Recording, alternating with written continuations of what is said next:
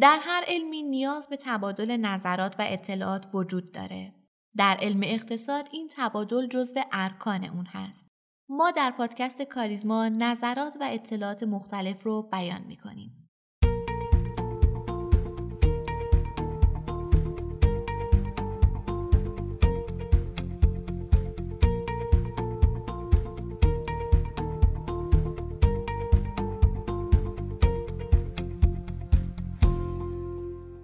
سلام. اینجا پادکست کاریزماست و شما در حال شنیدن هشتمین اپیزود از مجموعه پادکست های هفتگی کاریزما هستید. کاریزما یه پادکست تحلیلیه. تحلیل بازار سرمایه که توسط گروه مالی کاریزما تهیه شده. این اپیزود در روز چهارشنبه 23 مهر ماه 99 ضبط شده. من آرام نظری هستم و با همراهی میسم رحمتی کارشناس اقتصاد و کارشناس ارشد مدیریت مالی اتفاقات مهم بازار سرمایه در هفته گذشته رو مرور می کنیم و نهایتا به سیمایی از هفته آینده می رسیم. با ما همراه باشید.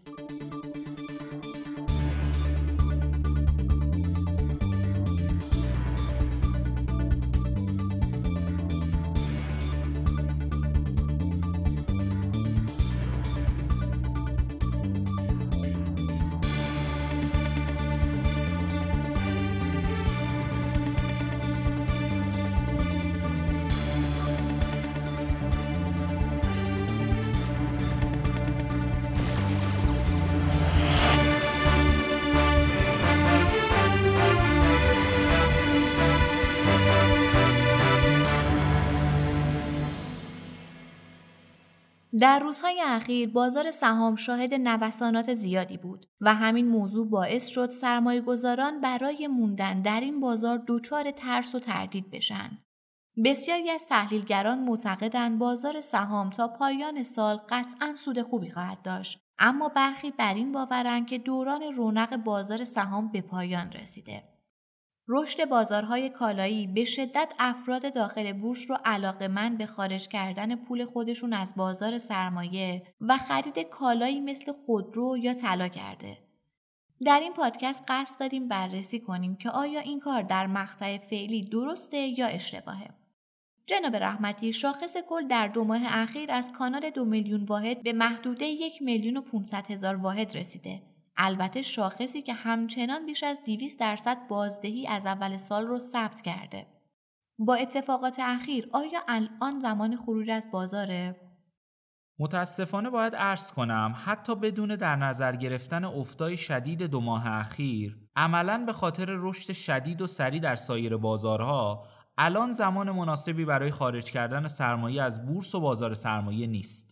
به خصوص اگر به این نکته توجه کنیم که در بسیاری از بازارهای دیگه به صورت بالقوه بحث شگیری حباب مطرحه بنابراین حتی با فرض حبابی بودن بازار سرمایه احساس می‌کنم حباب این بازار کمتر از سایر بازارهاست و در بلند مدت فعالان این بازار برنده خواهند بود یعنی شما با قاطعیت میگید بازار همچنان سودده باقی میمونه؟ نه تنها به صورت مطلق سود است بلکه به صورت نسبی شرایط حتی بهترم می‌تونه باشه. به عنوان مثال بزرگترین بازار برای سرمایه گذاری در کشور سالهاست حوزه مسکنه. در بلند مدت و حتی میان مدت نه نرخ بازه سرمایه در این دو حوزه شبیه هم بوده نه نرخ بازه ناشی از سود تقسیمی و درآمد اجاره. امروز و به ویژه بعد از ریزش های اخیر بازار سرمایه پر از سهماییه که پی و حتی نسبت پی دی اونها بسیار کمتر است. میانگین نسبت قیمت مسکن به اجاره سالانه است. یکی از قوانینی که بر بازار حاکم شده ممنوعیت نوسانگیری روزانه است. آیا این کار می‌تونه مفید باشه؟ من بارها گفتم دستکاری مکرر در یک سیستم به منظور حصول نتیجه امیدبخش نتایج نامطلوبی داره. یا باید کل سیستم رو مورد بازنگری قرار بدیم یا از دستکاری در یک جزء کوچیک از سیستم اجتناب کنیم. بدیهی ترین مشکل این تغییر قانون خاصیت سیگنال دهی اونه. دستکاری این سیگنال رو به بازار مخابره می‌کنه که اوضاع ناجور و قرار بدتر هم بشه و نگرانی رو بیش از حد می‌کنه. نکته بعدی اینه که اصل مشکل رو به هیچ عنوان حل نمی‌کنه. به عنوان مثال من خودم درگیر معاملات روزانم و ممکنه سهمی بخرم و چند دقیقه بعد بفروشم. الان که این محدودیت ایجاد شده من تمرکزم رو روی فرصت فروش بعد از اون بازخرید سهام بلند مدت می‌کنم بنابراین همینطور که می‌بینید نوسانگیری همچنان هست ولی به روش دیگه و در واقع فشار فروش رو بیشتر می‌کنه آقای رحمتی چه شواهد و دلایلی وجود داره که بازار در آینده سعودیه؟ ببینید بازار سرمایه ایران کامودیتی محوره و بسیاری از شرکت های شاخص عملا جزو صادرکنندگان بزرگ کشور در این حوزه هستند. پیش های جهانی حاکی از احتمال روند رو به رشد فعلی بازار کالا و مواد اولیه فلزی معدنی و پتروشیمی طی دو سه سال آینده است و این می‌تونه محرک بازار سرمایه باشه. در لایه دیگه و در مورد شرکت هایی که بازار داخل رو هدف گذاری کردن موجای تورمی ناشی از رشد نرخ ارز و دارایی کاملا در این بازار جذب نشد و همچنان شاهد رشد قیمت ها خواهیم بود. از دید تکنیکالی هم نوعی تراکم در روند نزولی در چند ماه اخیر شکل گرفته و احتمال داره این تراکم که حالت کنج رو به پایین داره در روزهای آینده خارج بشه و سیگنال مثبتی رو به بازار مخابره کنه. به عنوان تجربه باید بگم پیشنهاد کلی من در این مواقع به شنوندگان عزیز اینه که به جای تمرکز بر پیشبینی ریزش یا سود که تشخیص اون بسیار دشواره راه علمی تر تمرکز بر تشخیص جدی بودن یا جدی نبودن یک ریزش یا سوده.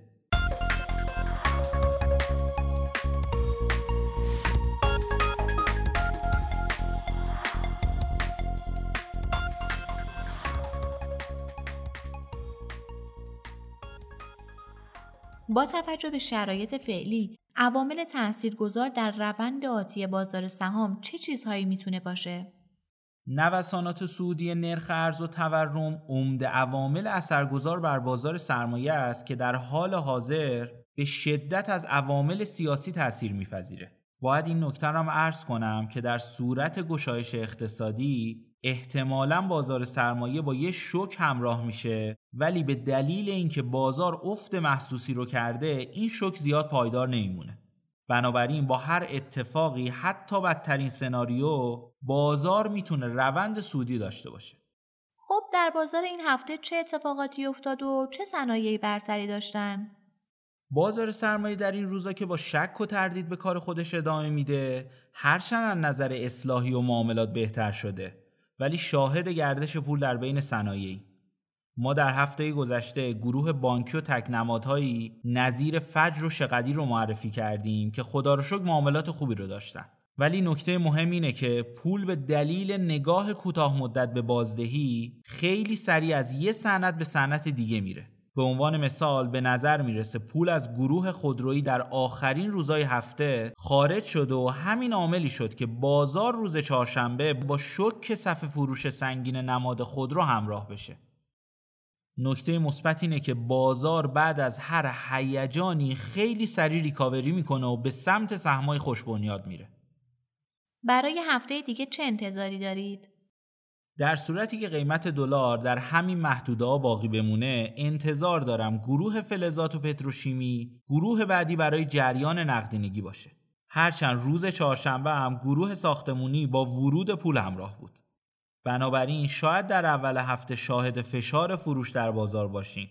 ولی سهمایی نظیر فولاد، فملی، فخوز به کفای قیمتی خودشون رسیدن و انتظار حرکت روی بالا رو دارم.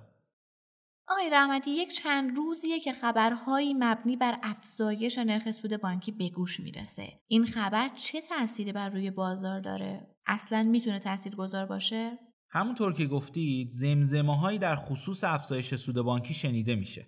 اگرچه با تورم پیش رو کسی تمایل به سپرده کردن پول خودش در بانک نداره و سرمایه خودش رو در بازارهای مسکن و خودرو ارز و بورس سرمایه گذاری می‌کنه.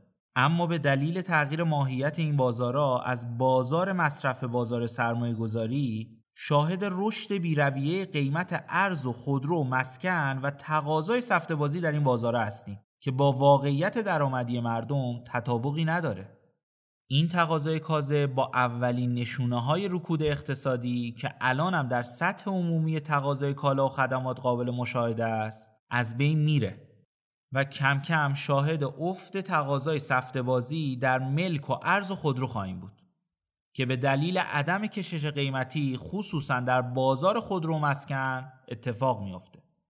این پدیده منجر به افت شدید قیمت خودرو و افت و رکود نسبی در معاملات مسکن و کاهش جذابیت ارز برای سرمایه گذاری میشه. پیشنهاد افزایش نرخ سود بانکی تیر خلاصی بر وضعیت موجوده و حداقل 3 الی 4 سال به طور کامل تولید رو فلج می‌کنه. به دلیل رکود اقتصادی ناشی از کاهش قدرت خرید مردم شاهد افت تقاضا در بازار کالا و خدماتی و سرمایه ها وارد سپرده بانکی میشن و احتمالا بازارها هم کمی آروم بگیرن اما این کار از یه طرف باعث عدم تمایل به تولید و از طرفی باعث رکود بیشتر به دلیل عدم تمایل مردم به سرمایه گذاری و رشد ظرفیت تولید میشه ضمن اینکه پرداخت سود مهم به سپرده گذاران باعث خلق پول و افزایش نقدینگی میشه که چند سال بعد دوباره از سپرده های بانکی خارج و وارد سایر بازارها میشه و بار دیگه نابسامانی ایجاد می‌کنه. فراموش نکنیم وضعیت فعلی قیمت ها نتیجه پرداخت سود مهم سالهای گذشته به حسابای سپرده است که این قول ویران کننده رو روز به روز فربتر کرده. و به عنوان نتیجه گیری راهکار چی می‌تونه باشه؟ فعالیت های صداگرانه در مسکن و ارز و طلا و خودرو مشمول مالیات سنگین بشن. همین عاملی میشه که پول صداگرانه هزینه زیادی رو برای ورود به این بازار بده. بازاری که نمی‌تونه کمکی به اقتصاد کشور کنه. در مقابل بازار سرمایه کشور رو به عنوان امترین بازار معرفی کنن. خواهشن این حرف من رو اشتباه نگیرید با اینکه بازار سرمایه رو بالا ببرید بلکه بازار سرمایه کشور رو با همون کار کردی که وظیفشه معرفی کنید باور کنید بازار سرمایه بهترین راه حل برای مشکل اقتصاد ایرانه.